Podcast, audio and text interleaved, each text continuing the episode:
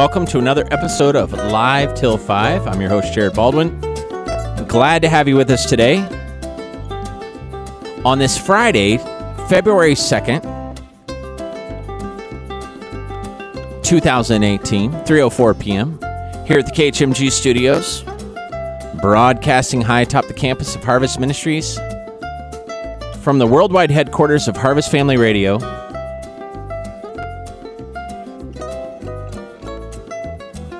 This is Live Till 5 on KHMG. Glad to have you with us. Episode 251. Last week was episode 250.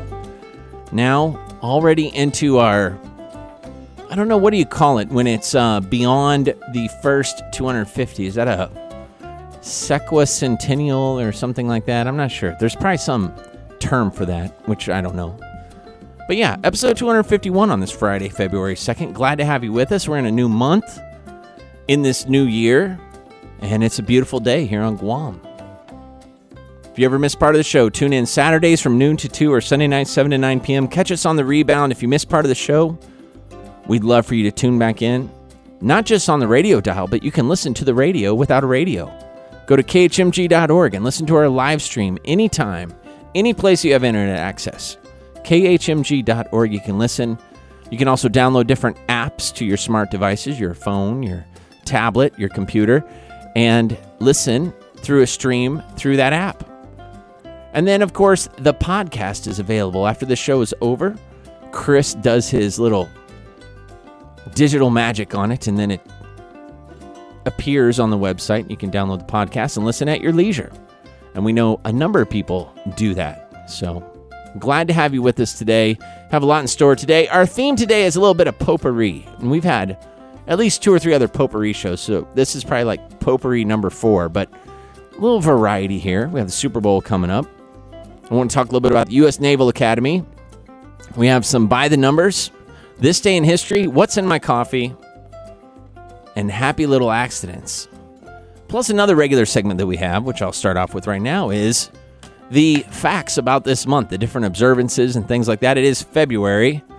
And as I looked up the name February, you know, a lot of the names of the months are are pretty intuitive, but February, if you've never read up on it, it might not make a lot of sense to you. The word February was derived from the word februra, which translates to purification or cleansing. Adapted from the Roman festival of purification, the pre-spring ritual februro literally means I purify by sacrifice. The month of February is the only month that can pass without a full moon in common years. The next time uh, that we would wit- witness such a scenario is actually this year, 2018. There will be no full moon in the month of February. Well, that's because the last day of January had the super blood new moon or new blood super moon or blood new super moon. It was a three three descriptive things there. Anyway, before 2002, Super Bowl Sunday was held on the last Sunday in January, but since 2002, it's more commonly held the first Sunday of February. Uh, in common years, February starts on the same day of the week as March and November. And on a leap year, it starts the same day of the week as August. February also is known as Black History Month and as its annual observance uh, month in the U.S., Canada, and the United Kingdom, remembering African American people and events in that month as well. So, February, there's a lot happening, including, and this list is provided to us, of course, by our faithful companion, Bob the librarian. Sends me these all the time. Let's see here. February, adopt a rescued rabbit month. Who would have thought? Um, African American History Month, AMD Low Vision Awareness Month, American Heart, American History, avocado and banana, not at the same time, but avocado and banana month, bake for family fun month, beans month, beat the heat, berry fresh, canned food, and celebration of chocolate month, to name a few of the monthly observances. There are a lot, pages and pages here. A lot of material for people to work with there. The first week of February, U.S. Snow Sculpting Week, not here on Guam, African Heritage and Health Week, Women's Heart Week, Cordova Ice Worm Day. Not sure what that is. Publicity for Profit. Uh, let's see here. The first week also includes a couple other holidays in here. Let me see if. Well, that's about it for the first week. Let's talk about some specific days. Since this is only the second, we'll just talk about the f- first few days of the month. The first was Car Insurance Day yesterday. Change your password day, decorating with candy, GI Joe Day. Uh, let's see. Baked Alaska Day. Never had that. I've seen it, but never had it myself. Freedom Day, Robinson Crusoe Day, and uh, let's see, World Hijab Day and World Read Aloud Day. Today is Ayn Rand Day of the famous novels uh, with a political agenda, Atlas Shrugged. Bonza Bottler Day, 2 2. Remember, Bonza Bottlers, anytime the month and the day have the same number. So this is a Bonza Bottler Day, 2 2. Bubblegum Day, Crepe Day, uh, Give Kids a Smile Day, Groundhog Day, Heavenly Hash Day, Hedgehog Day, National Wear Red Day, Rheumatoid Awareness Day, Sled Dog Day, uh, World Play Your Ukulele Day, and Wetlands Day. Tomorrow's Barber Day, Four Chaplains Day. Ice cream for breakfast day is tomorrow, right after the 5K. You can have ice cream for breakfast. National Carrot Cake Day. Mm, good reason to run a 5K. Patient recognition. Take your child to the library tomorrow day. And the day the music died, the 4th, Facebook's birthday. Homemade Soup Day. Let's see here. Create a Vacuum Day. Stuffed Mushroom Day is Sunday. Popcorn Day, Quacker Day, Rosa Parks Day, Scout Sunday, Super Bowl is Sunday, and USO Day, along with World Cancer Day. Those are just some of the things that are happening this week because it is February. Now, I do want to take a little break for our harvest highlights for today. I hope that you stick around. We have almost two hours remaining of live till 5. It's 3.11 p.m on Friday, February 2nd. If you're listening to the live broadcast, again, you can catch us Saturdays, noon to 2, Sunday nights, 7 to 9 p.m. So catch us on the rebound, Saturdays, noon to 2, Sunday nights, 7 to 9 p.m. Here on KHMG 88.1 FM, Harvest Family Radio. And uh, stick around. We're going to have a little harvest highlights, and we'll be back with more live till 5 after this short break.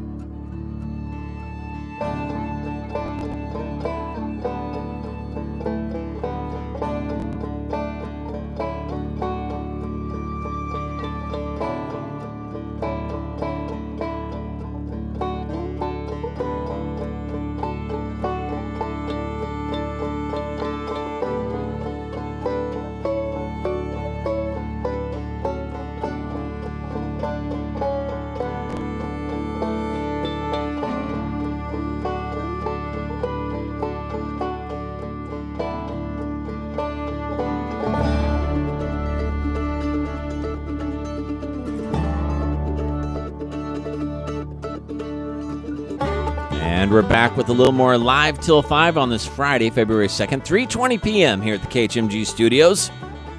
Glad to have you with us today. Hopefully you get to listen if you ever miss part of the show, Saturdays noon to 2, Sunday nights 7 to 9 p.m. or download the podcast through khmg.org. That's khmg.org. Let us know you're listening. Find us on Facebook, Harvest Family Radio Guam.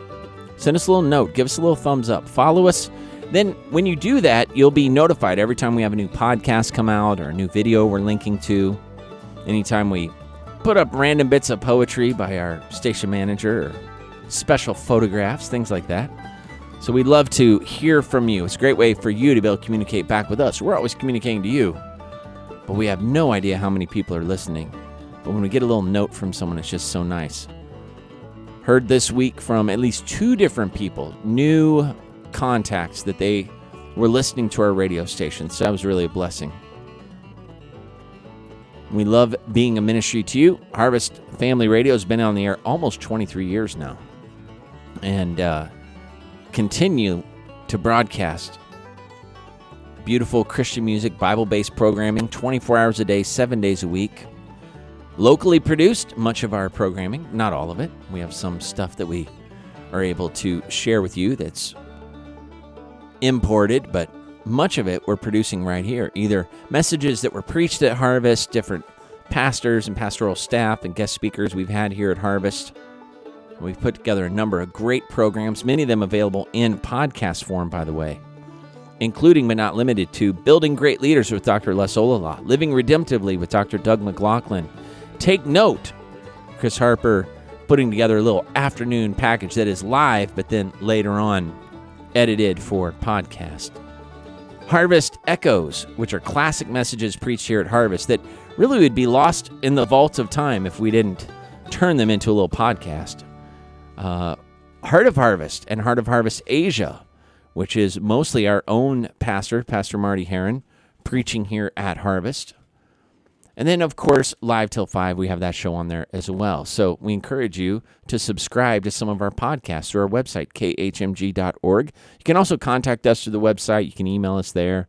You can always stop by the radio station. You know, we're located on the third floor, directly above the hub, Hebrews Worldwide Coffee Shop and Bookstore. And we are just right up here every day. Sebastian and Chris during normal business hours. Love to meet you if you're a listener. And, uh, We'd love to hear from you. If you want to send us a private message through our Facebook page, Harvest Family Radio Guam, let us know what you think of the shows. Let us know of any ideas, suggestions you might have, or just uh, positive comments. We love to get those. It's very big encouragement to us. So I'm glad to have you with us this afternoon. Now, one of the little segments we added into the show not too long ago, a couple months ago, I think, we call it Happy Little Accidents one of my favorite segments.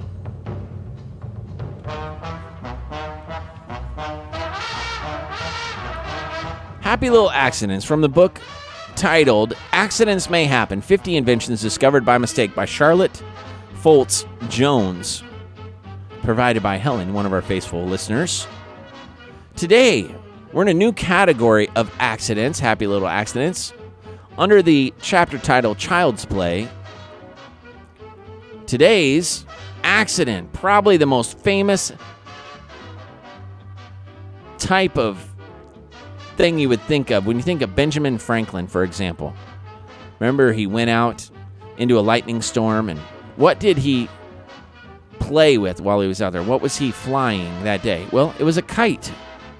1752, he flew a silk kite in a thunderstorm to prove that lightning and electricity are the same thing.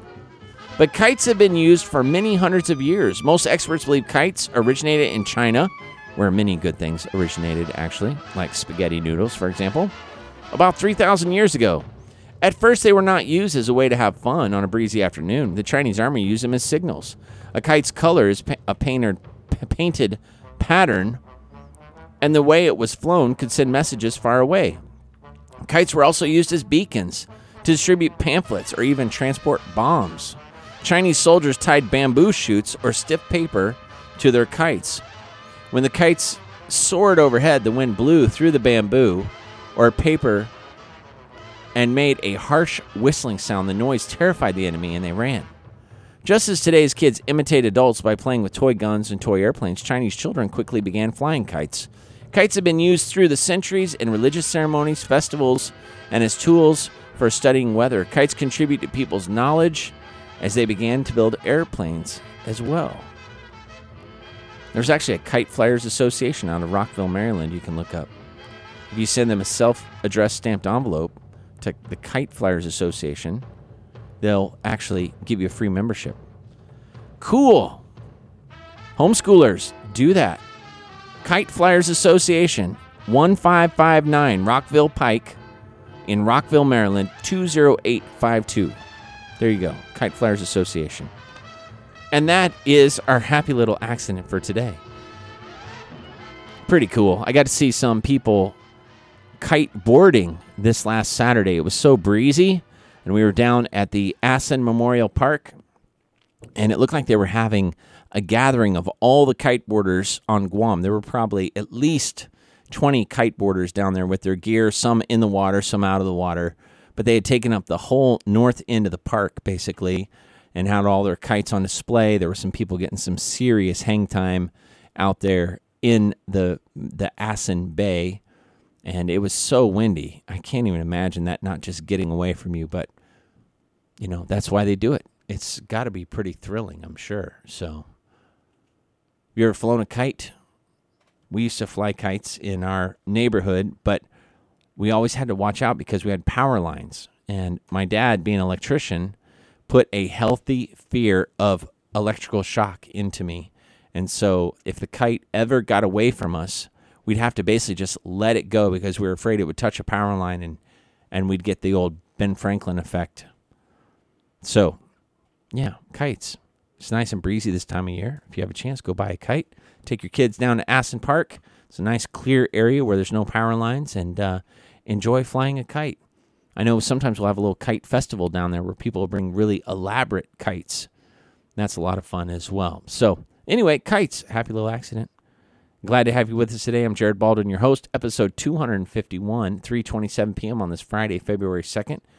And uh, our theme today is really a potpourri of different things. We're going to talk about the Super Bowl in a little bit. We also have this day in history, what's in my coffee.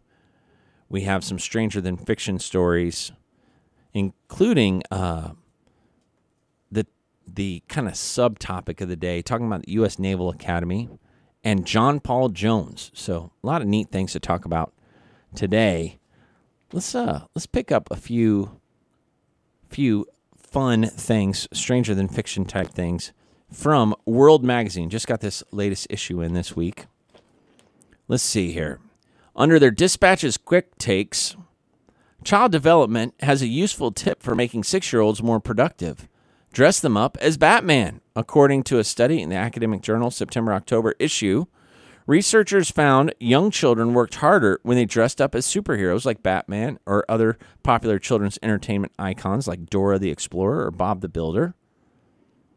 In the experiment, children between the ages of 4 and 6 old were given repetitive tasks to accomplish along with the option of taking a break to play games on an iPad. Those who imagined themselves as popular fictional characters performed more work and took fewer breaks to play iPad games. That's an interesting study. If that's true, I wonder if it's true for adults because we could just let everyone around here dress up like superheroes every day. We might get more work done. We had a superhero day this week with uh, Spirit Week. Sebastian, did you dress up for any of the Spirit Days this week? Uh, the closest I got was a villain, and I had a Darth Vader shirt because Darth Vader is the ultimate villain. He's he's one of them. I mean, you know, he's in the top five, maybe top ten. Pretty sure he is the ultimate No, villain. Lex Lex Luthor is, is up there too. I mean, Darth Vader though did blow up entire planets. I don't know. When you hear Darth Vader, you're like, yeah. When you hear Lex Luthor, you're like, who is that again? Yeah. Well, you know, you you you you you you might have a point there, you know, but it- you have Star Trek fans are probably screaming at the radio right now, telling us what the the greatest villain in Star Trek is. But I'd I'd give you that Darth Vader's the greatest science fiction villain of all time. So Oh, okay. There you go. Good enough. We can do a poll sometime. Yeah, that'd be fun. Get a little vote going here. Uh, here's a couple other stranger than fiction stories, by the way. More than 2,000 years after Emperor Augustus banished the prolific poet from Rome's golden age of literature, Rome's city council has officially rescinded the exile. The wildly popular poet, Ovid, whose sense of morality clashed with the conservative Augustus, found himself exiled in AD 8 to the Black Sea town of Tomis in present day Romania. There, the poet lived out his days until his death in AD 17. In, res- uh, in rescinding the exile on December 14th, the city council expressed regret and hoped re- to repair the serious wrong suffered by Ovid. Last year, an Italian village issued a similar apology, saying it was sorry for the role it played in the 14th century poet Dante's exile from Florence in 1302. A lot of apologies going around. Guess that's not a bad thing. Uh, let's see here. Nothing would get in the way of Nazia Thomas's schoolwork, not even childbirth. The Kansas City college student, an expectant mother, faced a dilemma while studying for finals at the Johnson County Community College in December. Thomas, a sophomore, had been aiming to finish the final psychology paper early so that she could focus on motherhood. But she went into labor and had to be admitted to the hospital before getting a chance to finish the coursework. So Thomas, while prepping to give birth, finished the writing of the paper on her laptop while sitting in the hospital bed December 11th. She gave birth to a son the next day. Wow, that's commitment.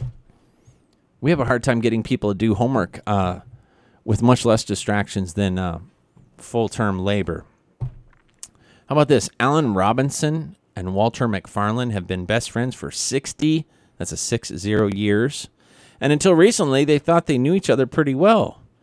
After becoming buddies in sixth grade, Robinson and McFarlane found they enjoyed uh, spending time together. Over the years, the two Oahu residents swam and fished together and played football, softball, golf, and cribbage.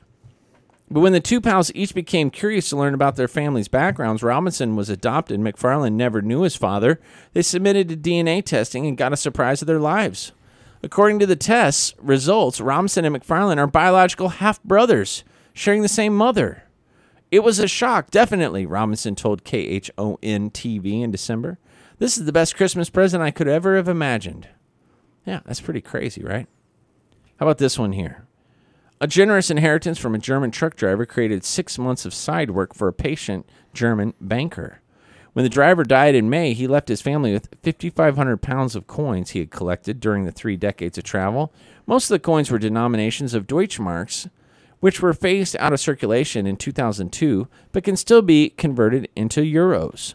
The family transported the corn coins, more than a million of them, stashed in freezer bags, by van to a branch of the German Central Bank, where employee Wolfgang Kermit took on the tedious task of cleaning, sorting, and tallying the deposit by hand. I quite enjoy doing such things, so in that sense, it wasn't a problem, Kermit told German public broadcaster NDR.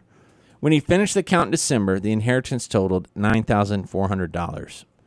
Wow, that was probably not worth the bank's time uh, to pay someone to do all that sorting. But you know what? It's okay. It's all right. No problem. Hey, we're going to take a short break. When we come back, a little what's in my coffee, a little this day in history, etc., etc. So stick around. You're listening to Live Till 5 on KHMG Harvest Family Radio, episode 251. I'm Jared Baldwin, your host. More Live Till 5 after this short break.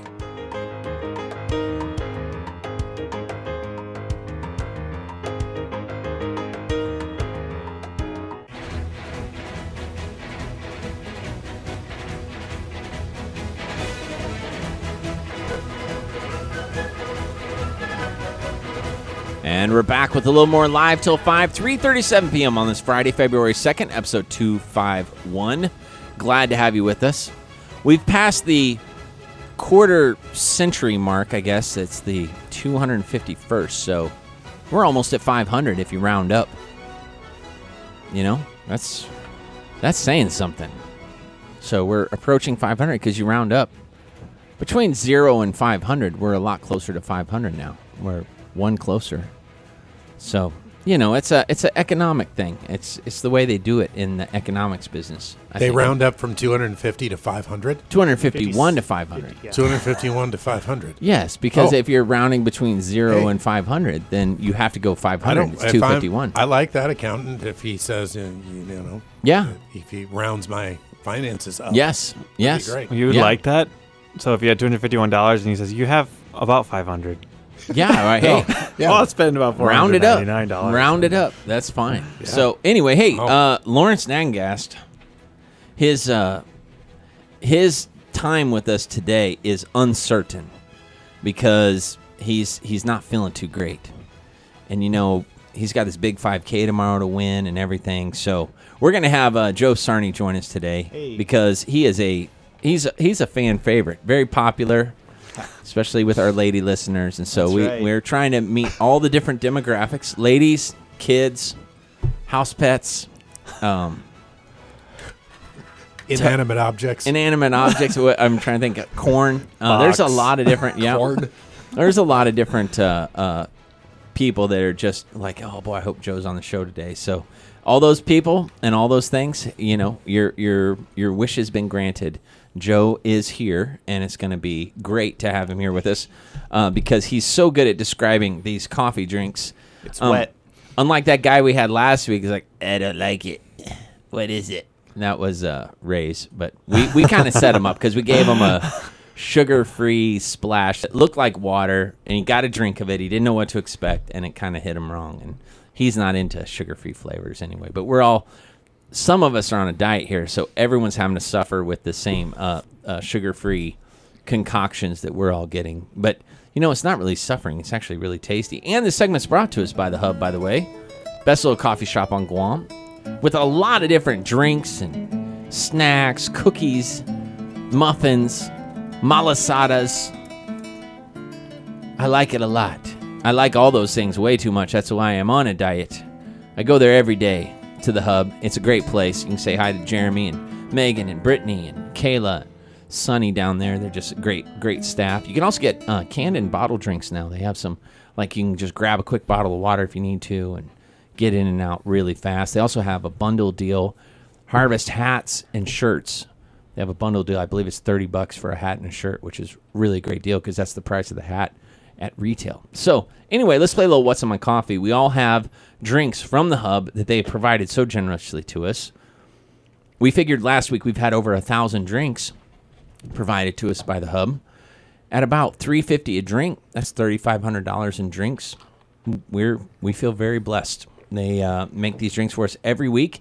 Even sometimes when the hub is closed, they'll make drinks for us, or they'll make some kind of provision so we can get something. And uh, in exchange, we try to promote what they what they make down there. So we're all drinking. I'll, I'll start today. I, ne- I never start the roundup. I have a hot drink. I think I have the only hot drink. And uh, let me let me get a little whiff of this. Mmm, it's it's sweet. It smells like vanilla. It's hot. Um, not so hot you can't drink it. It's got tea in it. I believe this is a sugar-free London Fog, which I got one of these for my friend Abby the other day, and she really liked it. But she didn't get the sugar-free, but I get the sugar-free. I believe this is sugar-free London Flog, London Flog. Flog, London Flog, which is uh, That's when they a punishment they use. that's right. It's a London flog. when you're London staying in the Tower of London, uh, you get a London flog. when you're when you're on the streets of London, you get a London fog. So it's um, I believe it's Earl Grey tea and steamed milk and a little shot of sugar-free vanilla flavor. So, Chris, what what does yours taste like there? Well, first of all, I have to mention that they also brought in a an everything bagel. I think that's what you call those. Oh, I'm so an jealous. everything bagel, and you guys could not have that Yes, we because cannot. of your diet. Yes. So I immediately latched onto Yes. that. Did it have cream cheese? It had cream cheese. Oh. And it had plenty of cream cheese. Lots Like, of cream cheese. I see. I like it when I like to have a, a little bagel with my cream Yes. cheese. Yes. And It was like so I- $10 Well, worth of and cream you cheese. you Yeah. you grew up in bagel country. I mean, up That's there, right. other than New York City, I think uh, that that Pacific Northwest area, bagels are a big deal. up Really? there. Yeah. Yeah. Oh, we yeah. We eat a lot of bagels, and I grew up eating bagels all the time. Oh, so yeah. I love, and that was a good toasted everything Yep. bagel. It was warm when I handed you the bag. Yes. it was like toasty warm. And I Oh, ate it. In I'm talking no about food a lot. I'm It's talking great. about food a lot. So anyway, that's the first thing I had. Great. You guys didn't partake in that. No. But if you if you go to the hub, When you say everything bagel, maybe someone's not uh, familiar with everything bagel lingo. So what is everything? seeds of different sorts and like uh, sunflower seeds sunflower on it. Seeds Yep. are on it, and and uh, poppy seeds, Yep. and uh, there's some other That's some stuff salt it. and I- I think seasonings. it's, uh, salt and seasonings, and then I think there are onions as Yep. well. Yep. Uh, yep. Which doesn't sound as tasty as it actually is. Like Oh, if you man. tell, oh, I got onions on my well, onion bagel is actually a popular bagel in Yeah. the states, Mm-hmm. and it really goes well with like a cream cheese or something because it kind of offsets it. But Anyway. everything bagel. It was fantastic. Or Just keep for, like, talking about it for a little longer because I'm really. Like those onion bagels, they make like good bread for like a Oh sandwich. and yes, they too. sure do. Absolutely. Yes, and me and Sebastian are trying to low carb Let's it. talk about the most unhealthy thing ever. So you got like the no. Krispy Kreme donuts, and you Oh. place it between like those burgers, apparently, and Oh, it's like boy. super bad for you. Oh man. Dunkin' Donuts did that for Donut Day. Yes. Okay. Yeah. So now the thing that I could have that Chris has My is uh, what he's drinking. What does it taste like? This is pretty good, actually. This is a tea drink, a cold tea drink. And unfortunately, I can see the tea bag and it says vanilla bean. But I did know when I took a drink of it, I knew it was vanilla bean. But it is uh, flavored, uh, it is sweet, it is cold, it is refreshing. Great. It g- went well with my everything bag. Great description. Great description. I hope hope people are listening so they can prep themselves next time they're invited in to describe a drink that they can do it just that way. Three excellent adjectives to describe their drink. Yeah. Okay, Sebastian. No pressure. No pressure. Thankfully, this does not taste like blood clots, because you know I had wisdom, wisdom teeth fall Oh, out. whew, boy! Good thing you explained that. Wow, our listeners just literally drove off the road. what? Blood clot. yeah, because you know I'm using a straw. Last week he had four wisdom teeth pulled in the morning, and then he came into the show, um, all pain medicined up uh, for for part of the show. So okay, all right. and So it, it was worth. I was dedicated. so now we know what it doesn't taste like. It does taste like a sugar-free vanilla cold brew. That is Nice. exactly what it tastes like. But it might be the caramel Could be. caramel. Could be. Could be one of those. All right, Joe. How about yours? It's uh, a cold iced tea, um, sugar free. And uh, I think it's like a fruity flavor, but I can't tell what um, what fruit, but uh, some kind of fruity flavored iced tea. Okay. All right. Well, let's let's do the big reveal here. Uh, you have number one, Joe. You have the orange dulce with honey. Hmm. So it is sugar free, but honey actually is not a diet sweetener, and so uh, you have orange dulce. Um, let's see. Number two was Chris's, which is vanilla bean with honey. Uh, number three is my sugar free London Fog. And number four is, oh, wow, Sebastian, you have the sugar free caramel hazelnut divinity. I, t- I totally should have got that. I was Yeah. a fool. And then uh, the bagel, it's bagel with butter is only $3 and with cream cheese is three fifty. Everything blueberry or plain. Yeah. That's those are three kind of bagels they have. Three dollars if you get a bag, toasted bagel with butter. Three fifty with cream cheese. Worth every penny. Get that with one of these sugar-free London fogs, and at least you're not gaining too many calories from the drink, so you can enjoy all the overflowing cream cheese that Chris was talking about. So excellent. Well, hey, Sebastian has a little quiz for us, and uh, since Joe is here and Joe's so good at these, we want to take a little time to play Sebastian's quiz. Yeah, it's quiz time, and I call it the Super Quiz. Bet you can't guess what it's about. Something that's coming up soon. Super glue. Oh, not super glue. Close. Supernovas. Super Not Mario supernova. Brothers? Not supernovas. Joe, can you guess? Super Bowl. The Super Bowl. Oh man, Joe's already on a roll. Yay. All right. Well, six questions here, and All right. uh, I try not to do too, you know, like statistical, like Yeah, um, especially since Lawrence is in here. yeah, yeah, yeah. Uh, This who had a thousand touchdowns? now, just for the record, before before we get started on this, let me just ask. First off, Chris, do you care who wins the Super Bowl this year? No, not really. No. Okay. I can't, it's just two two of those Eastern teams that who wants them to win. you know? All right, Sebastian, what about you? Do you care who wins? I want the Eagles to win because I became a fan when they went to the Super Bowl in 2004. yes. And uh, so this is the first time they've been back since then. Yes, uh, it was true. McNabb and Owen back then. Yes, So now yep. we got some solid guys in there now. Yeah. Yeah. Yep. And how did how did that Super Bowl go in 2004? They lost To who? That's all I remember. Oh, I- it was the it was the Patriots. I believe. Yes. Yeah. So let me ask Joe: do you, Are you rooting for anyone in the Super Bowl? I mean, I wouldn't mind the Patriots to win. It'd Yeah, be- Joe's from New nice. Hampshire. If you live anywhere in the six New England states, you are required to be a New England Patriots fan. You definitely cannot root for a New York team. That's You right. you, you will be tarred and feathered and carried to the Mason Dixon line and dropped off. I so I got to admit, I am rooting for the Patriots. Once I moved to New England for those two wonderful years of my life, uh, they were the coldest years, except for horsefly or uh, uh, black fly season. But anyway, um, when you start rooting for winners, it's just so hard to go back to rooting for your home team. so the Patriots really, Belichick, Brady. I mean, come on, how can you not think they're going to win? However, after watching some of the videos with the Eagles, some of the Christians that are on the team, things like that, I won't shed a tear if the Eagles win. I think that'll be really great. It'll be a David and Goliath type story. But, um, you know, the odds are not in their favor. Let's just say that. I think the Patriots just know how to win. And I was just listening to, um, uh, what's his name? Uh, Dhani Johnson, I believe, who played on the 2004 Eagles. And he was talking about how the Eagles need to be careful. Even if they were up 24 points in the fourth quarter, that's really when the game begins for the Patriots. And so this will be one of those games where no one turns the game off until the game is literally all the way over Yep. because of the way the Patriots play. So Mhm. they're really good at coming back. So anyway, hey, Super Bowl's on Monday for Guam, Sunday in the States. So let's have our little super quiz. All right, well, we'll start with Chris and go all the way around to Joe at the end there. So, uh, question number one True or false? The name Super Bowl was coined with the first Super Bowl on January 15th, 1967. False. Falsity. Uh, hmm. Let's see. I think it was Lamar Hunt is the one who came up with that. I would say true. Taru. Hmm. False. I'll go False. with Chris on this one. Well, it is false. It was called the AFL NFL World Championship.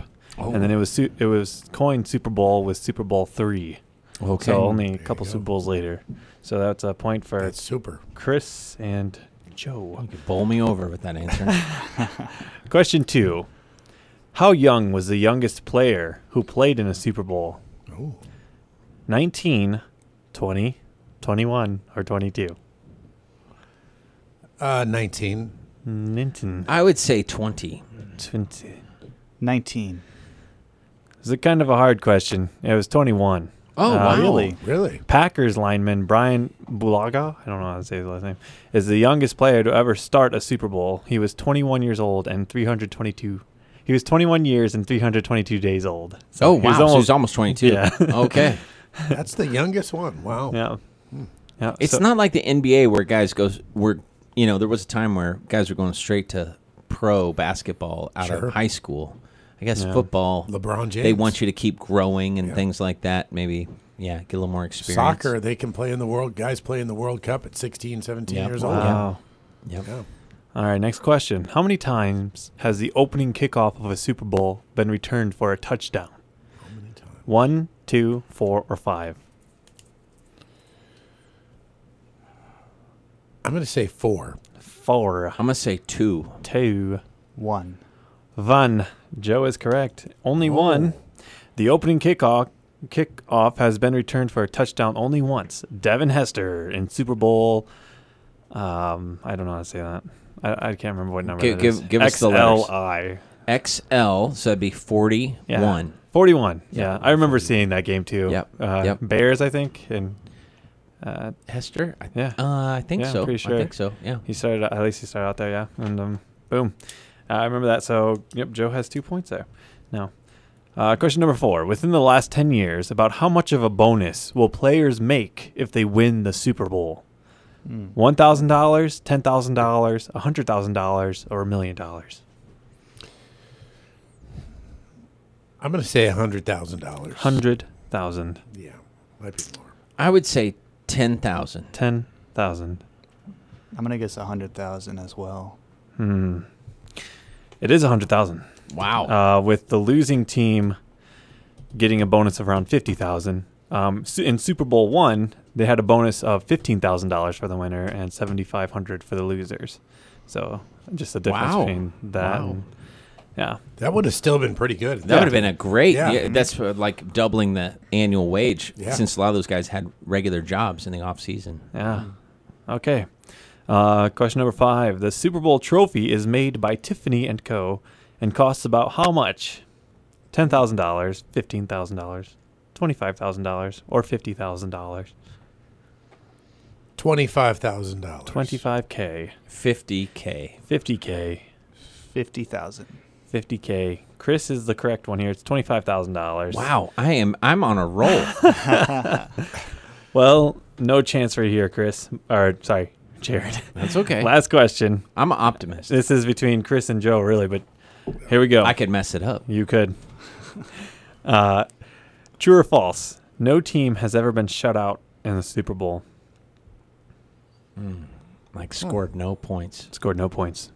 Trying to think of my historical knowledge of this. So if you say true, you're saying no team has been shut out. Yes, correct. No team has been shut out. I'm going to guess false. Yeah, I'll say false as well. I'm gonna say true. Hmm. Jared gets the only point. Or, yeah, Jared gets the only Oh. point. Because it's true. Miami scored the fewest points when it only met, mustered three in Super Bowl six against the Oh. So yeah, that never been a shutout. So the lowest score of a Super Bowl has Kind of like this game. Three. No shutout. I got I got a point got a at the end. There you go. So a tie between Chris and Joe. Congratulations. Hey, good job. I think our listeners uh, driving home from church or running around after picking up the kids, some of you football fans could answer those questions maybe a little better than us. As we go into the weekend, of course, we have a couple things happening this weekend, including the Harvest 5K.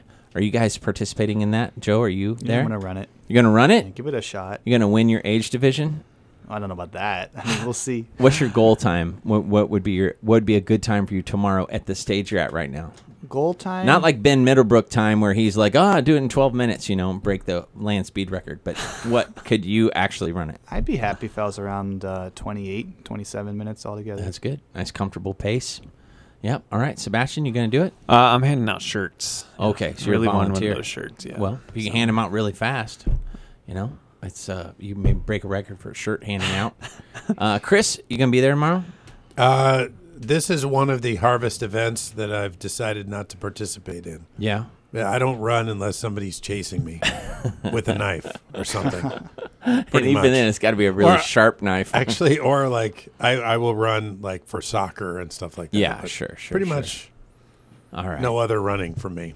Yeah. Well, I, I'm going to be there. In the old days, I could uh, do the MC part, and then I could um, I could run. I could basically get it started, run it, and then uh, get back, change into a dry shirt, and then uh, you know give away all the prizes. Yeah. Nowadays, uh, the whole event would be an hour longer if I did that. So Yes. now I just give away the prizes, and that's my contribution. So I get the shirt. I was there, but I don't have to actually expend a lot of energy, just time. Right. The hardest part about 5Ks on Guam is having to get up so early on a Saturday. Yeah. It just seems so counterintuitive to get up early on a Saturday to do that. Yeah. That being said, it'll be a lot of fun down at Paseo for our listeners. If you want to enjoy a nice 5K, you can go by Hornet Sporting Goods this afternoon and sign up or this evening and do your registration. It's only six bucks if you register tonight, ten dollars if you register at the at the Paseo Stadium, and uh, if you wait till then, you're going to be standing in line at five in the morning. But showtime five fifteen, go time six a.m. There's also a two K for the little kiddos.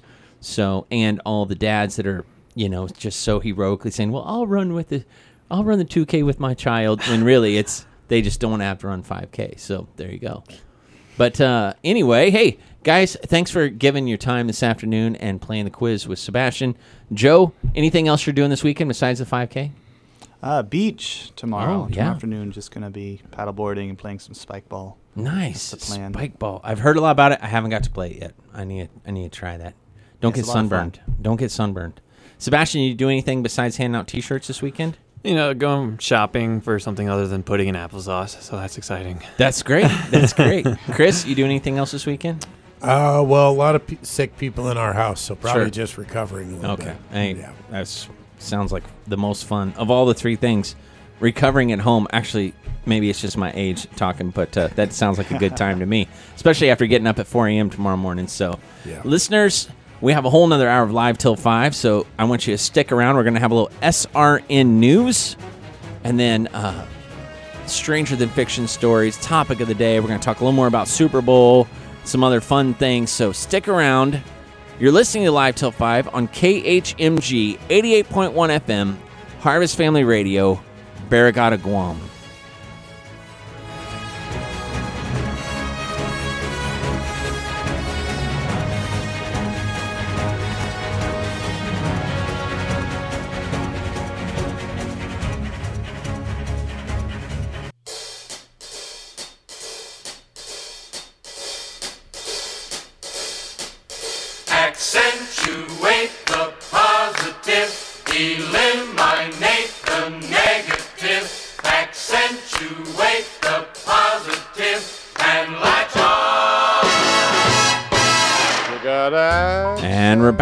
More Live Till 5. It's the second hour of this Friday, February 2nd episode. 251 episodes.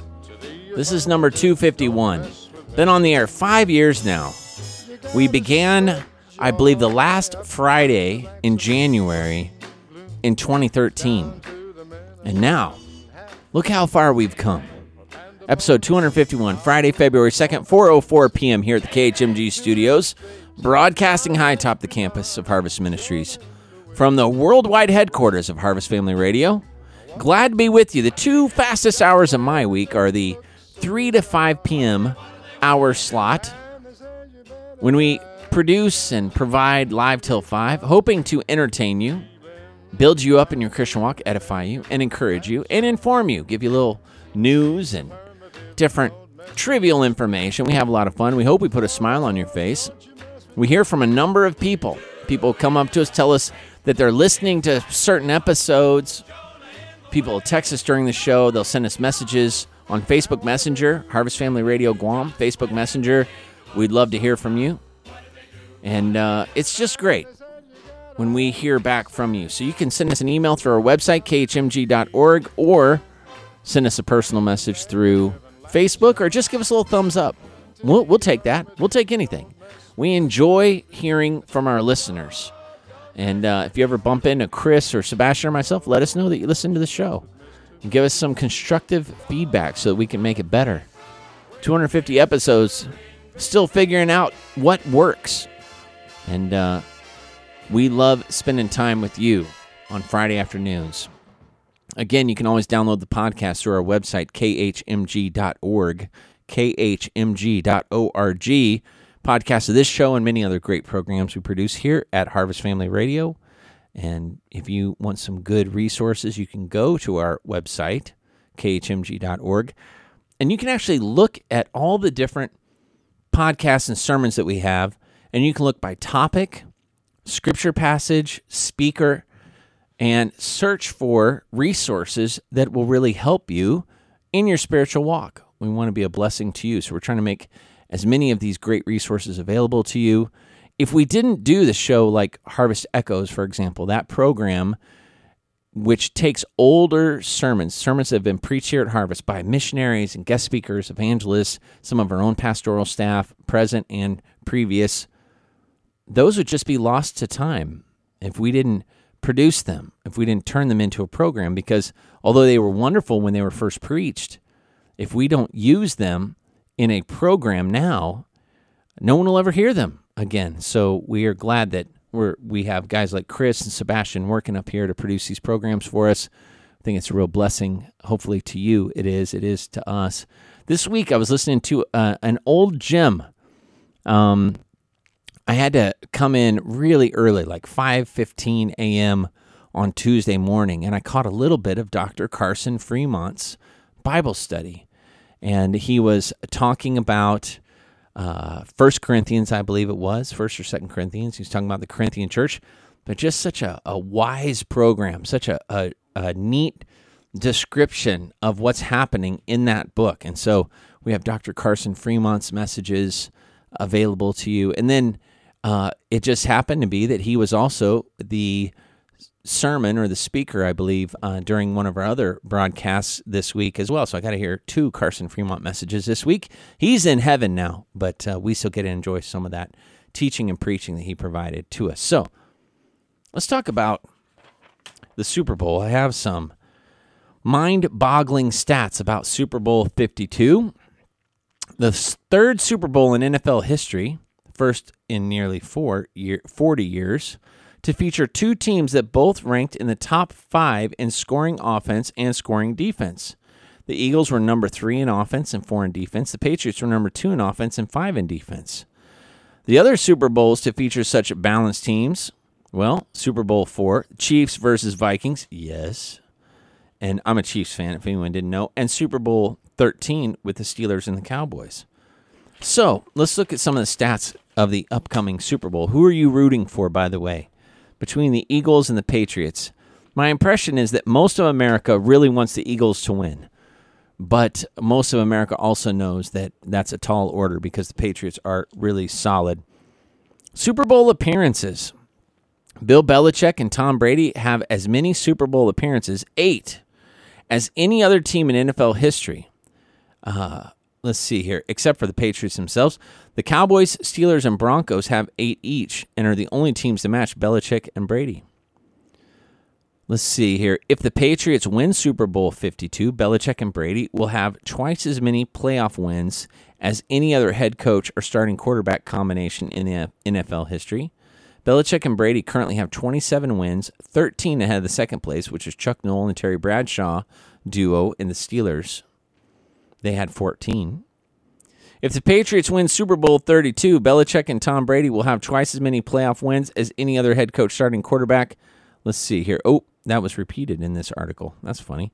Uh, let's see here. Belichick will take part in his 11th Super Bowl as head coach or assistant, the most among any coach in the NFL history. That amounts to 21.2% of all Super Bowls in NFL history and 34.4% of all Super Bowls since the first appearance of the Giants defense coordinator in 1986. Belichick used to be with the Giants. No player in NFL history has led the NFL in passing yards and won the Super Bowl in the same season as Tom Brady can do this season. So he had 4,577 passing yards this season. Passing yardage leaders are 0 and 5 when they advance to the Super Bowl. Very interesting stat there.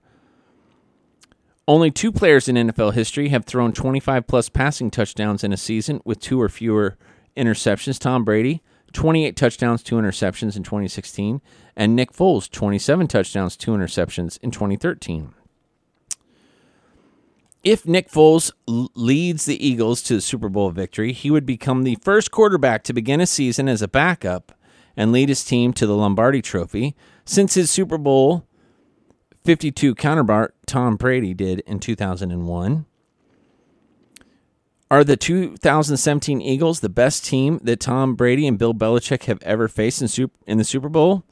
None of New England's prior seven Super Bowl opponents boasted both the top five scoring offense and top five scoring defense, as the Eagles does, three and four, respectively.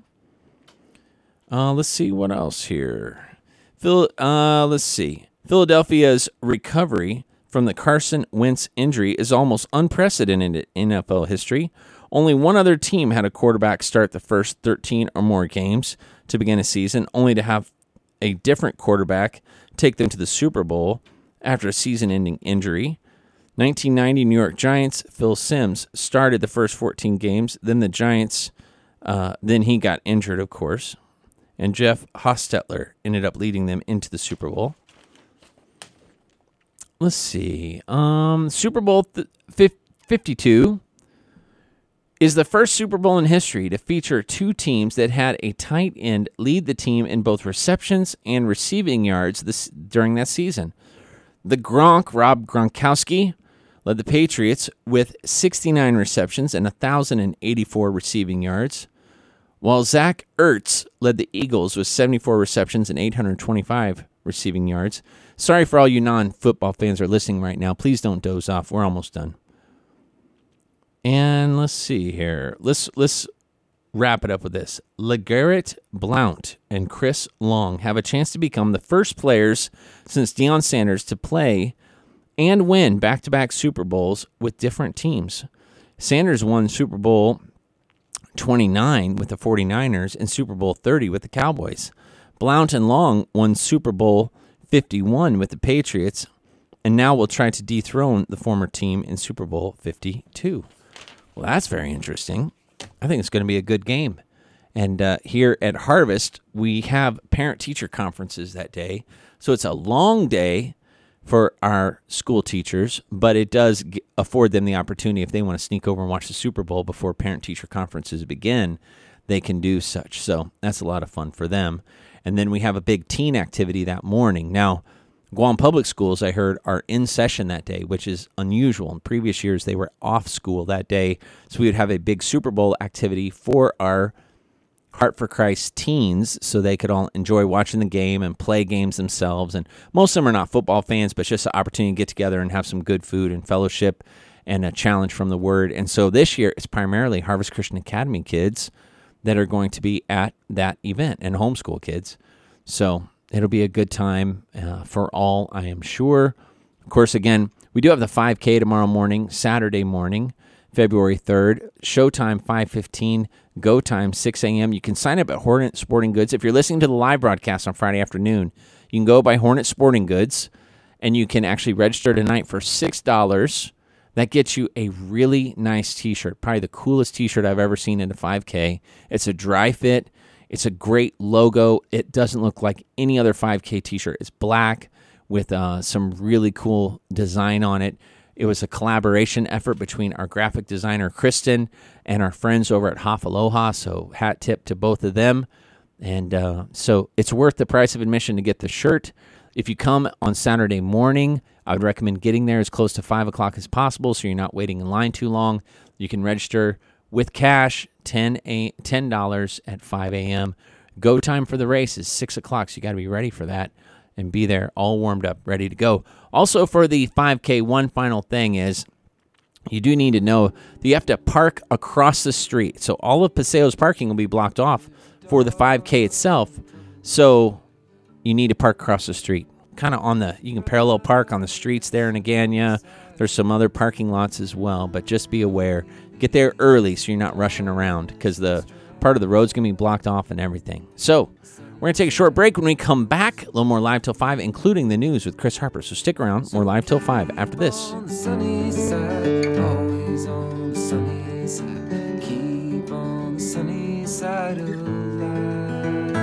It will help us every day.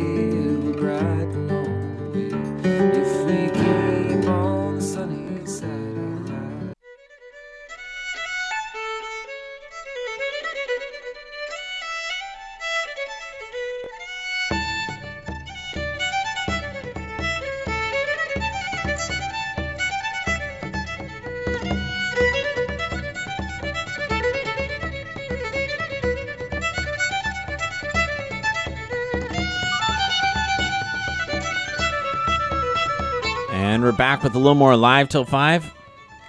One to wish one of my my compadres, one of my comrades, one of my my buddies, one of my one of my office mates. He's the only office mate I have. Brian Leonards, Pastor Brian Timini, turned 32 years old today. I know he doesn't look it with all that gray hair and the bags under his eyes and things like that. But he's only 32, folks. And uh, all the other aging comes from an active young family that does not allow him to sleep as well. Chris, can you relate to that a little bit? Did, when your kids were under the age of four, you probably had at least two under the age of four at any given time. For Well, we had four in five years. Four Wow. kids in five years. So, yeah, we had them. But actually, most of the kids slept pretty well, Mm-hmm. apart from our first. Elizabeth didn't always go to bed on time. But I don't, I, I find myself not remembering as well as I used to. Maybe that's one of those graces that God just gives Yeah. us that we don't we don't Yeah. retain that part of it. Because I don't really, I don't really remember that I was up all the time. Well, see that right there gives people like Brian hope that hey, Yeah. you know, 10 years from now, you won't even remember that you haven't slept in a week, Yeah, you know. So, just kidding. Brian does not have big saggy, you know, black circles under his eyes and doesn't have a lot of gray hair. He's young and fit and he's uh, only thirty-two though. Huh? 32. Wow, 32. that means I'm almost ten years older than him. Yes, yes, and Yeah. uh, I'm I'm almost I am 13 years older than him. Yeah. He's just a young pup. He's just Wow. you know we, you know, and we tease him a lot because he is a young pup, and we can do that. And so, and even wishing him a happy birthday on the radio might draw more teasing because when people hear that, they might text him and send him, Yeah. you know, birthday wishes that he might or might not have been soliciting. So there it you won't go. hurt. He can take it. Yeah, happy birthday, Brian. Glad to have you around on this planet for 32 years. Hopefully, you get at least a couple more out of the deal. Please. Uh, and uh, so, seriously, happy birthday. He's a good man, good dad, good husband, good friend, and a pretty decent office mate most of the time. All right, Chris, yes. what do we have happening in the news? Well, several things. We've commented on Amazon.com uh, a number of times because a lot of um, things happening with that company, becoming quickly becoming uh, one of the largest companies in the world. Amazon.com on Thursday reported a profit of nearly $2 billion, the largest in its history, as the online retailer drew millions of new customers to its Prime Fast Shipping Club. I'm a member of that club. I'm in on that. Uh, for the holiday season, as a change to U.S. tax law added to its bottom line. The Seattle based company is using fast shipping, television shows exclusive to its website, and forays into new technology, such as its voice controlled Alexa devices. A lot of people around here have those. I know the guys in the office here have those Alexa devices. Uh, that's to attract high spending Prime members. Amazon said price cuts at Whole Foods Market, which it acquired for $13.7 billion last year, are helping it to win in grocery sales too. We talked about that purchase when that happened. The world's largest online retailer said net income more than doubled to $1.86 or I'm sorry, I said $1.86. It's actually $1.86 billion. There's a, there's a slight difference there. Slight difference. Or three. Uh, the the reason I was looking at the share prices for the stock, which is three dollars and seventy five cents per share in the fourth quarter, which ended December 31st. Its profit received a provisional $789 million boost from the U.S. Republican tax bill, which was passed in December. Analysts on average were expecting just $1.85 per share, but it turned out to be $3.75. Uh, kind of a sad story here, and uh, it comes on the heels of bad news throughout the week regarding abortion.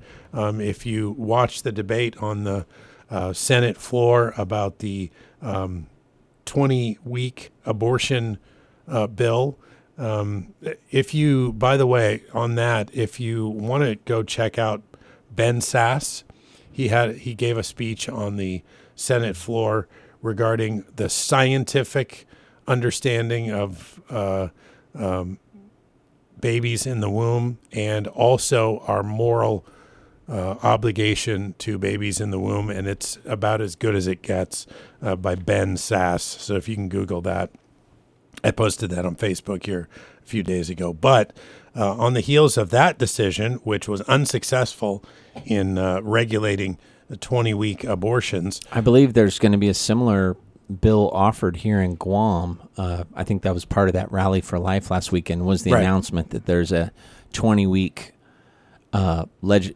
legislation coming up? pain capable abortion Yeah.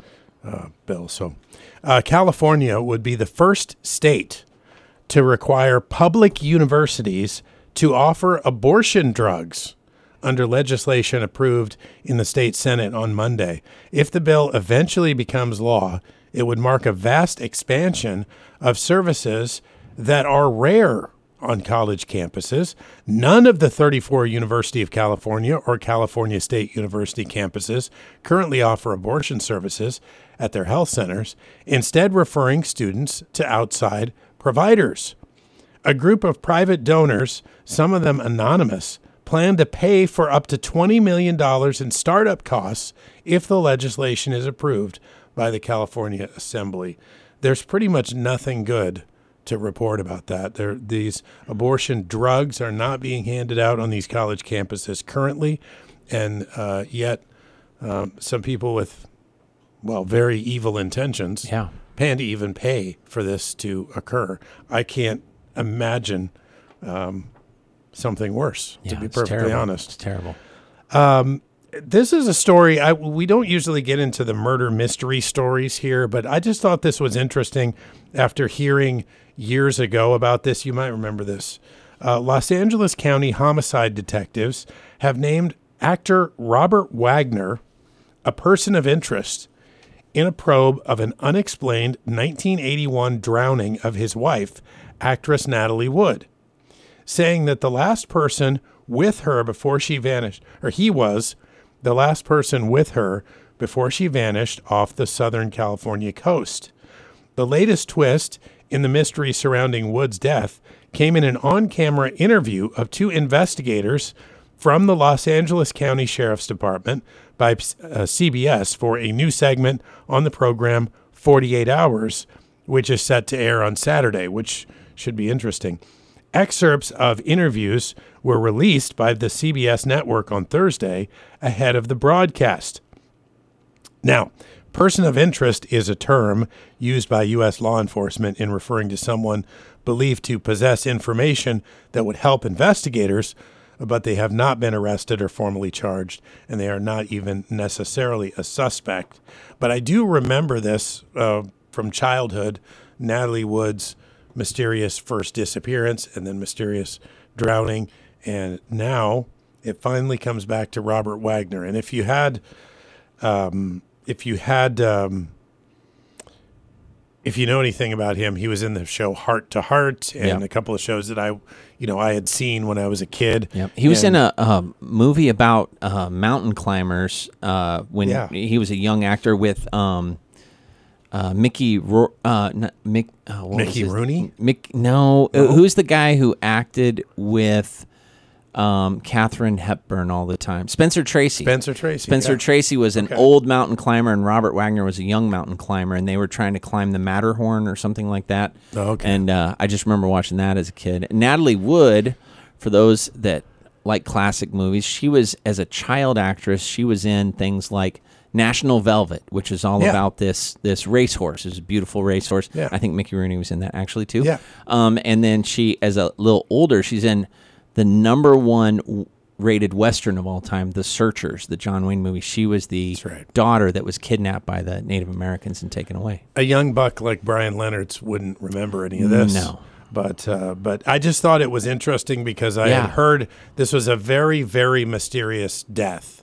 Yes. is basically the bottom line. And Yeah, they and- believe that she cra- her her her speedboat crashed on the rocks or something after being intoxicated and driving her boat. I believe. Yeah, yeah. So It's sad. Uh, we didn't sad really story. end on a happy story, but No, but I this, thought it was interesting. You know, that's how Lawrence usually does it anyway. And since he's not here today, it's right. kind of a, a homage to uh, Lawrence. And so I feel bad. I'm picking on everyone that can't defend themselves here today. But uh, so, Chris, yes, um, now were you able to go out and watch the Super Blood Yes. New Moon? yeah. And actually, I um I took I actually from this window right here Mm-hmm. in our studios was a perfect vantage point. Nice. because it was dark right above the right above the building out here. It was very very high in the sky. Yep. But I set up my camera right here, opened up the Like on a window tripod. On a tripod, of course. Set it up. I had about a. I didn't have quite a long enough lens, about a 300 millimeter lens, which is a long lens, but about 400 millimeter is what you need to fill the frame. I didn't have a 400 millimeter at the time, so uh, anyway, I set it up right here, watched the whole thing happen. I have to say it was a little anticlimactic for me. I didn't really, uh, it, you know, it just seemed like it was this huge Right, deal. right. And then you watch it and you kind of go, yeah. But I did post a picture. Actually, I didn't. I didn't post it on the. Uh, I posted on my Instagram um, at Always Abounding, but it's a it's a picture of each of the stages Hmm. of the of the eclipse, and so yeah, I was able to I was able to check it out. I'll show you the picture here. Yeah, while yeah. you're I remember coming out of a deacons meeting Wednesday night, and you could see the shadow was just starting to yeah cover part of the moon, and I, I had to look up to remind myself the difference between like a lunar eclipse and just new moon, you know, where there's no moon or where you have a crescent moon or whatever. And yeah, uh, yeah let me see that. Oh, that's cool. yeah Oh So yeah, you got to You got to put this out on the. yeah. I, I'll put it on the I'll put it on the Facebook page. it's so neat. It- The, it's just, the red uh, one, the blood one, is so cool. And the what one thing I read about that was, it's like how we experience sunrise and sunset. We have that penumbra or that orange color, I believe. Yeah. And that's the same thing's happening to the moon in this case because the Earth is perfectly lined up, same plane as the moon. So the light bending around the Earth hitting the moon gives that orange hue. Yeah. Well, it's a um, it's cool. The the the impact of the transition. Oh, yeah. looks cool. But um, but yeah, it was. Yeah, that's a sacrifice of time because it started about what nine thirty and didn't end till well after midnight. right? Well, the kids were. Well, I didn't stay till midnight. Oh, I just stayed till the blood moon, which got was it, about ten fifty. So half of it you stayed for the first half. Yeah, and the kids were out here kind of playing out on the Yep. soccer field. There was a whole group of people that were watching it out on the soccer field. And so the kids were occupied, and I was just able to sit up here. It's kind of nice because being inside the building and shooting out the window, the wind isn't hitting your tripod or your, you know, with a long lens, just the tiniest movement Sure. will cause a blur. And even in here, Yep. I found that I was getting a little bit of movement. Really? Uh, you know, you just move on the floor or something Yeah, like that, yeah. and and you don't get that sharp image. But mo- these, I took 89 shots to get these final 9 Mm-hmm. right? 89 shots, and really those were the most crisp shots of the bunch. Does your camera take those automatically? Like you set it up, and it takes, or do you actually have to push the button to get it to? Well, I have a shutter release, so it's a it's a cord with a release at the end, and then you can set a timer so that you get it still, so that you so that you make sure you take a breath. You Mm-hmm. right, know, right, right. Yeah. uh, but I, most of them I just took, just push the button and went. So so yeah, you just set it up, make sure everything is still. Some people put a, a, a sandbag. There's a little hook on the bottom of the tripod. Oh, I've always They wondered what that was for. Yeah. yeah, they put a sandbag on the bottom. I didn't think I needed it in here because I wasn't on, you know, it, I I wasn't experiencing the wind. But Right. man, it's hard to get Right. a crisp. It's hard to get a really clean, crisp image of the moon because the first of all, the moon is moving. Yes. Right. And, you know, any movement of that long lens, just the slightest movement will blur things. Right. So you have to take a fast shutter speed about a one, which a lot of people didn't understand that they needed a fast shutter speed. But if you take it with a slow shutter speed, you can actually see the moon moving in the shot. Really? Yeah, you can. Oh, wow. That's how fast Leaves like a little stripe behind it. Yeah. leaves- I mean, it depends on how slow you take the take the shot, but but I did about a one two hundred and fiftieth of a second, and that way it freezes that motion. Wow. So yeah, it's it's it's actually quite difficult to do. Wow. To Well, you have to have the right equipment. Yeah. Well, I mean, you can as long if you had a good if you had a decent DSLR and a long enough. Right. You can't really do it with your iPhone or Android in a way that's going to be no. worth No. nothing like what you found. on No, no. Um, now, I think the Harvest Christian Academy Science Department had a big telescope out there on the, They on the did. soccer field as well. They Yeah, have a the big brass one. Yeah. Yeah, the kids like that. They went out and were able to look in it and thought it was very interesting. But I think mostly they just ran around and Yeah. Hey, it's an excuse to stay up late on a school night. yeah, and they did. And the next day was rough. Yeah. And then of course everybody in the house is sick right now too. Yeah, so yeah. I think I don't know if there's a direct correlation. It all but catches up with you. I Yeah, it think. catches up with you. Yeah. Did you guys get flu shots this year? By the way, do you guys do flu shots? Uh, wh- I don't think anybody got flu shots. No, no. We don't have I the flu. But I haven't gotten a flu shot for the last two years, and then this year I decided to get it because I'm traveling next week to the states. Yes. there's so many people sick with the flu. Yeah. it doesn't cost anything if it even lessens the symptoms because I'm going to Sure. be shaking hundreds of hands, right. and then I'm going to be trapped in smaller airplanes with a lot of people coughing and recirculating air. So I figure it, the best chance I have of not getting super sick, at least, would be by having the flu shot already in my system. If I was just staying here on Guam next week, I probably wouldn't do it. But Make sure you train yourself too not to touch your eyes or your Yes. mouth or Oh, your yeah. nose. Oh, That's yeah. like the key. If you can train yourself not to touch your face at all, right, that's a Right. really helpful habit to get into. Doesn't mean you won't get the flu, right, but right. it's just it's just a, a helpful habit. So Yep. Yep. Hey, good advice. You you also offer medical advice on this show. we do what we can. Hey, th- thanks, Chris. Thanks for doing what you can, and uh, Yep. have a great weekend, listeners. Stick around. We have another 25 minutes of live till five. It is 4:35 p.m. on this Friday, February 2nd, episode 251. I'm Jared Baldwin, your host of Live Till Five. We're going to take a short break, and then a little stranger than fiction, as well as talking about. Wait for it the U.S. Naval Academy and John Paul Jones. I got so many Navy friends here on Guam. I think it's only right to honor the the great institution of the U.S. Naval Academy. So stick around. More live till five after this short break.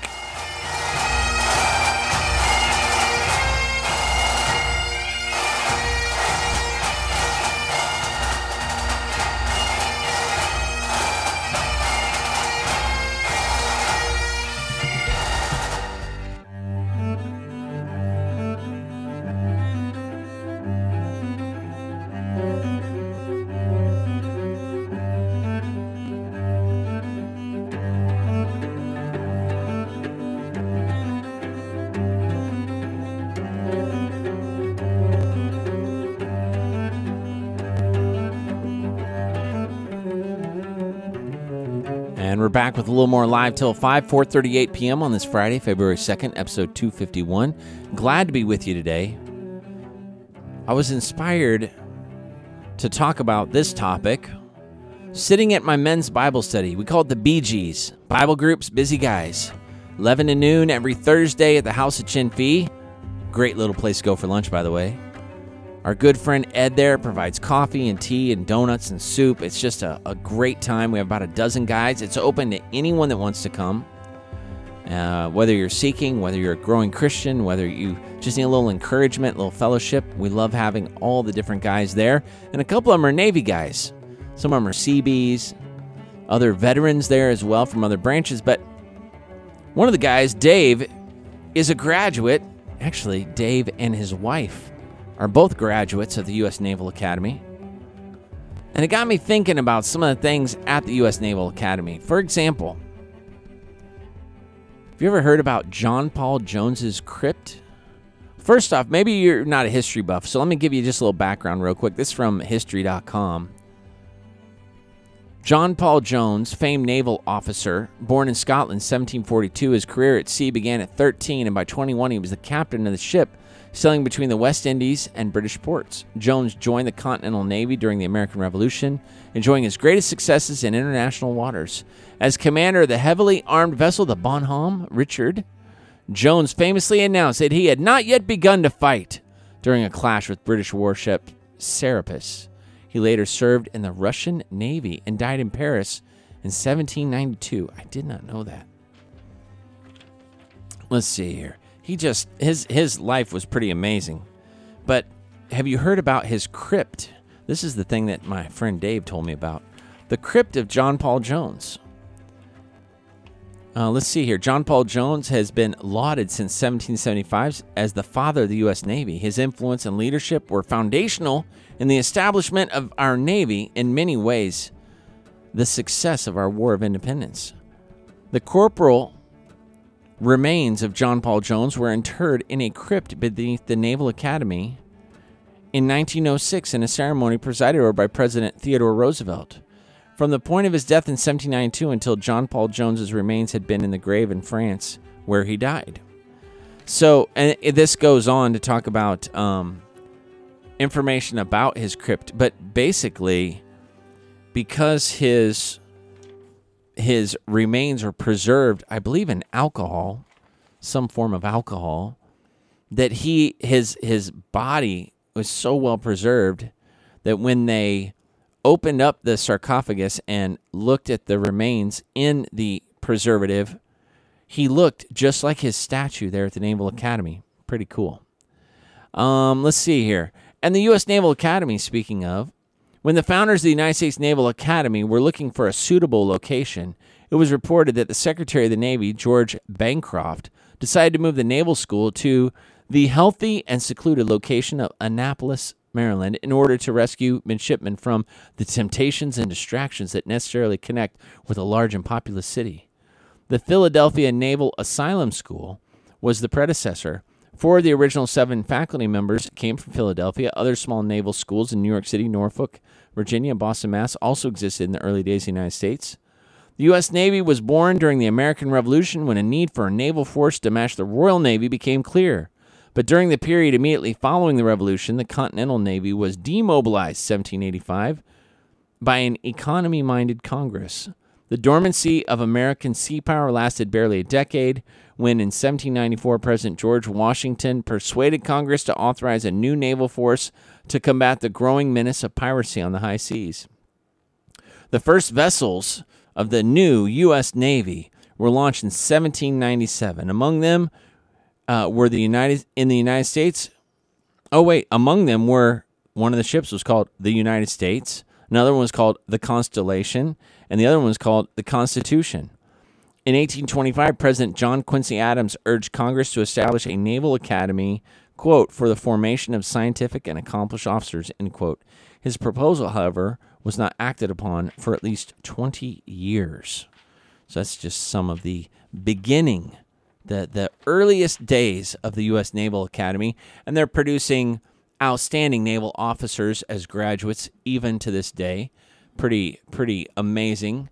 Um, I always like watching, like for example, the Army Navy game on television. This year I did not get to watch it, but just the patriotism. We've had a few alumni from Harvest Christian Academy that are at the U.S. Naval Academy right now, and it's just such a proud moment to to find out that one of our own have been accepted, and then they go and they serve.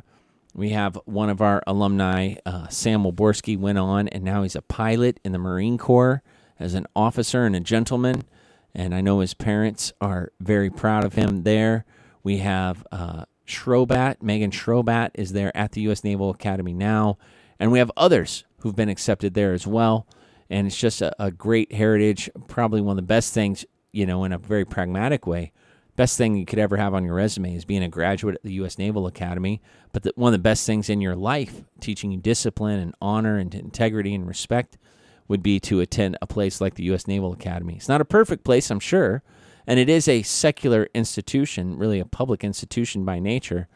But I do know that uh, it also teaches a lot of good values, and it's done great, much good, I guess you could say, great good for our United States of America. So we salute you, naval officers, and we recognize the contribution of the naval officers and naval enlisted here on Guam. And then we really recognize the contribution of the U.S. Naval Academy to the United States Navy, the greatest Navy on the planet. Just saying. We're going to take a short break. When we come back, a little more live till 5, I want to talk about some by the numbers for you. So stick around. You're listening to Live Till 5 here on 88.1 FM, Harvest Family Radio. If you ever miss part of the show, noon to 2 Saturday, 7 to 9 p.m. Sunday night, we do that because we know you probably can't listen to two straight hours of radio on a Friday afternoon. So catch a little bit of it on Saturday, a little bit of it on Sunday night on your way home from church, or download the podcast. Go to khmg.org. That's khmg.org. Subscribe to the podcast for this show and many other great shows and listen to it at your leisure. Share it with friends on your social media. Harvest Family Radio Guam's our Facebook page. More live till 5 after this short break.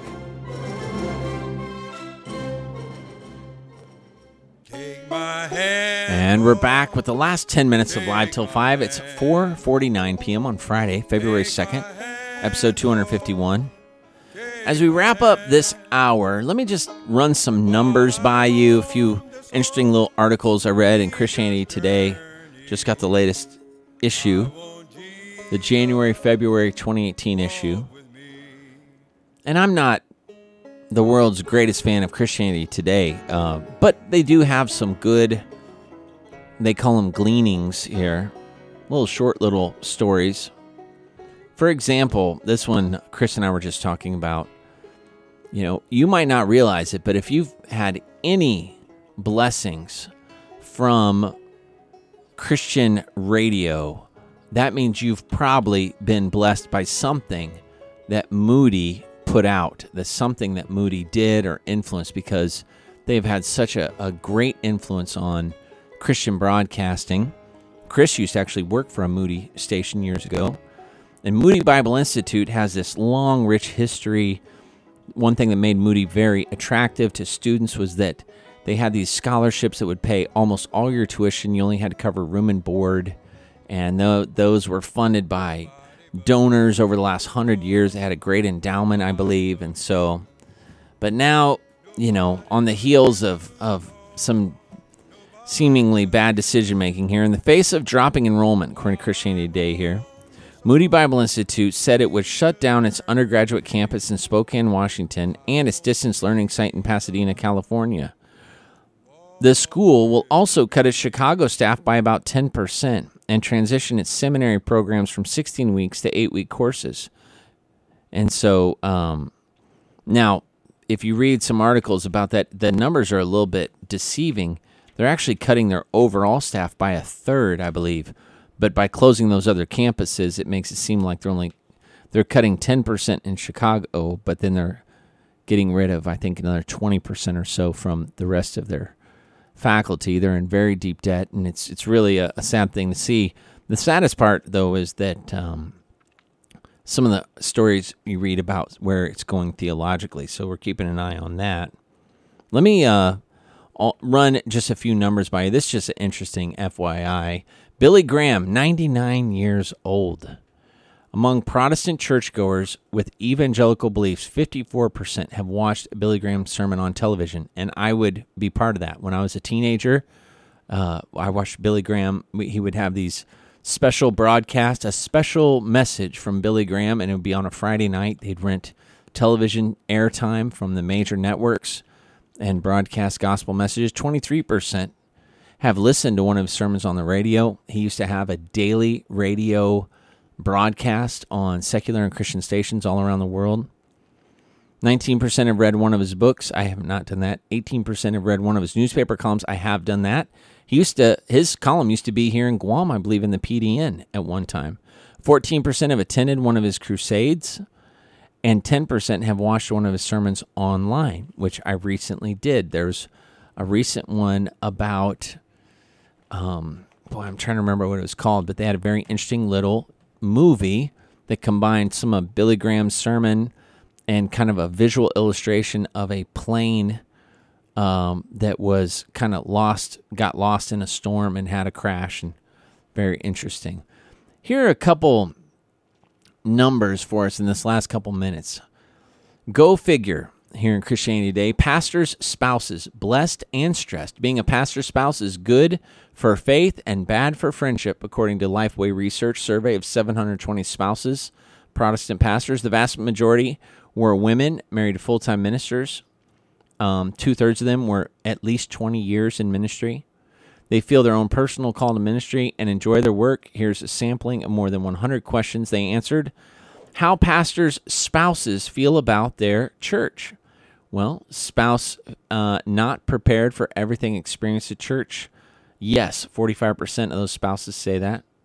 Money, the church we serve takes good care of us. 85% of spouses say yes. Spouses of pastors say yes, the church takes good care of us. 85%. Church compensation isn't enough to support a family. 60% say yes on that too. So it's an interesting kind of uh, uh, doesn't necessarily add up. Church members have resisted the spouse's leadership, their their pastor's leadership. 72% would say yes to that. Don't confide in people at church because of past betrayal. 50% of pastor spouses say that. Church offers perks for family like tuition of families like tuition and travel. 36% say yes, 64% they don't. Their marriage congregation expects them to have a model marriage. 86% of pastors' spouses say yes, 86%. Spouse gives more attention to the church than their needs. 37% honestly said yes. So about one third of all pastors' wives feel like the church is getting first priority.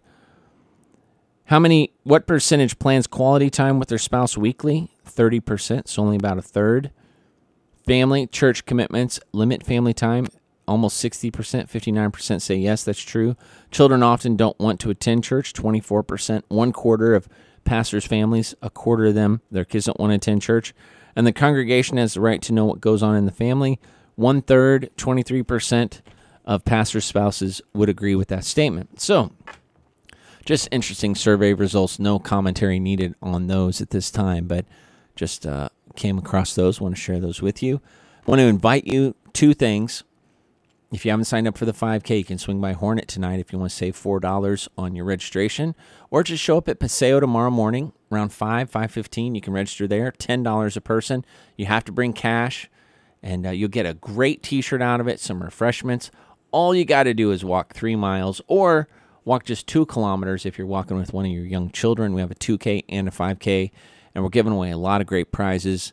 It's a lot of fun. It's an annual fundraiser for our athletic department, so it's totally going to a good cause here at Harvest Christian Academy. We expect to have between 700 and 1,000 people. The weather has been really nice lately, so we're looking forward to a great day, counting on it being nice. And this is our first time running it at Paseo, and so it should be a great time. Um, also, want to mention if you do not have a church home, please, please, please come visit us at Harvest Baptist Church. We're located right here in Barrigada off of Sergeant Roy T. Damian Jr. Street. You just turn off of Route 8 at the mobile McDonald's. You'll see a sign for Harvest Ministries there. Come back down Sergeant Roy T. Damian Jr. Street about one mile. You'll see the Harvest campus on the left, a big sign, turn left, and you can't miss it. You'll run right up into our, our church building and all the parking and everything. You'll be greeted warmly. You'll be treated respectfully. Your kids, if you have children, they'll have opportunity to go to classes that, that meet their age group and their needs, and you'll be fed reliably from God's word. So we just want to encourage you if you don't have a church home, come visit us at Harvest. If you do have a church home, we encourage you to be faithful to that. A church that preaches the Bible, does they preach the word of God? Are they faithfully dividing the word of truth, as the Bible says, rightly dividing the word, word of truth?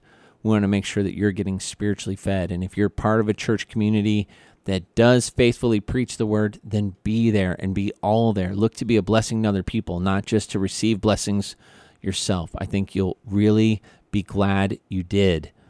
Church is not just about coming and being a spectator like you're going to a sporting event or a concert. And it's not just about doing, like all you do is show up, work, and leave. That wouldn't be right either. It's a place to worship together with brothers and sisters in Christ, to be able to bring friends that maybe are seeking or have questions so they can hear the preaching of God's word. They can see what true believers are like. And then the opportunity to serve one another is there. And here at Harvest Baptist Church, we definitely have that. There's always something to do, always some kind of need that we could use some more help with. And God might be calling you to fill that need. So, enough about that. Just want to make sure you knew you are invited. 9:30 a.m. Sunday mornings is our Adult Bible Fellowship and Children's Sunday School hour. 10:30 a.m. is our morning worship service, the flagship of our ministry. 6 p.m. is what we call Family Bible Hour. Totally different message, totally different theme. The Sunday evenings are a little more casual, a little more informational. Been saying a lot about our pulpit committee. This week on Sunday night, we're going to be having a pulpit committee meeting with the church where we're sharing some of the information the pulpit committee has has been working through this week. So if you're interested in that, if you're a member of Harvest Baptist Church, I would encourage you to be there Sunday night, 6 p.m. Wednesday nights, of course, we have programs for all ages, classes, prayer meeting, uh, children and teens groups, and we want to be a blessing to you in that way. If you ever need anything, you can call the office 477 6341. 477 6341. Ask for Pastor Jared. Love to talk to you. And let me know that you heard about our church or our, our coffee shop or our school through this radio program. It's always a big encouragement to me. And that about wraps it up for this Friday, episode 251, February 2nd, 2018. I'm Jared Baldwin, your host. You're listening to Live Till 5, the fastest two hours of my week on KHMG 88.1 FM, Harvest Family Radio, Barrigada, Guam. Stick around for SRN News and have a great weekend.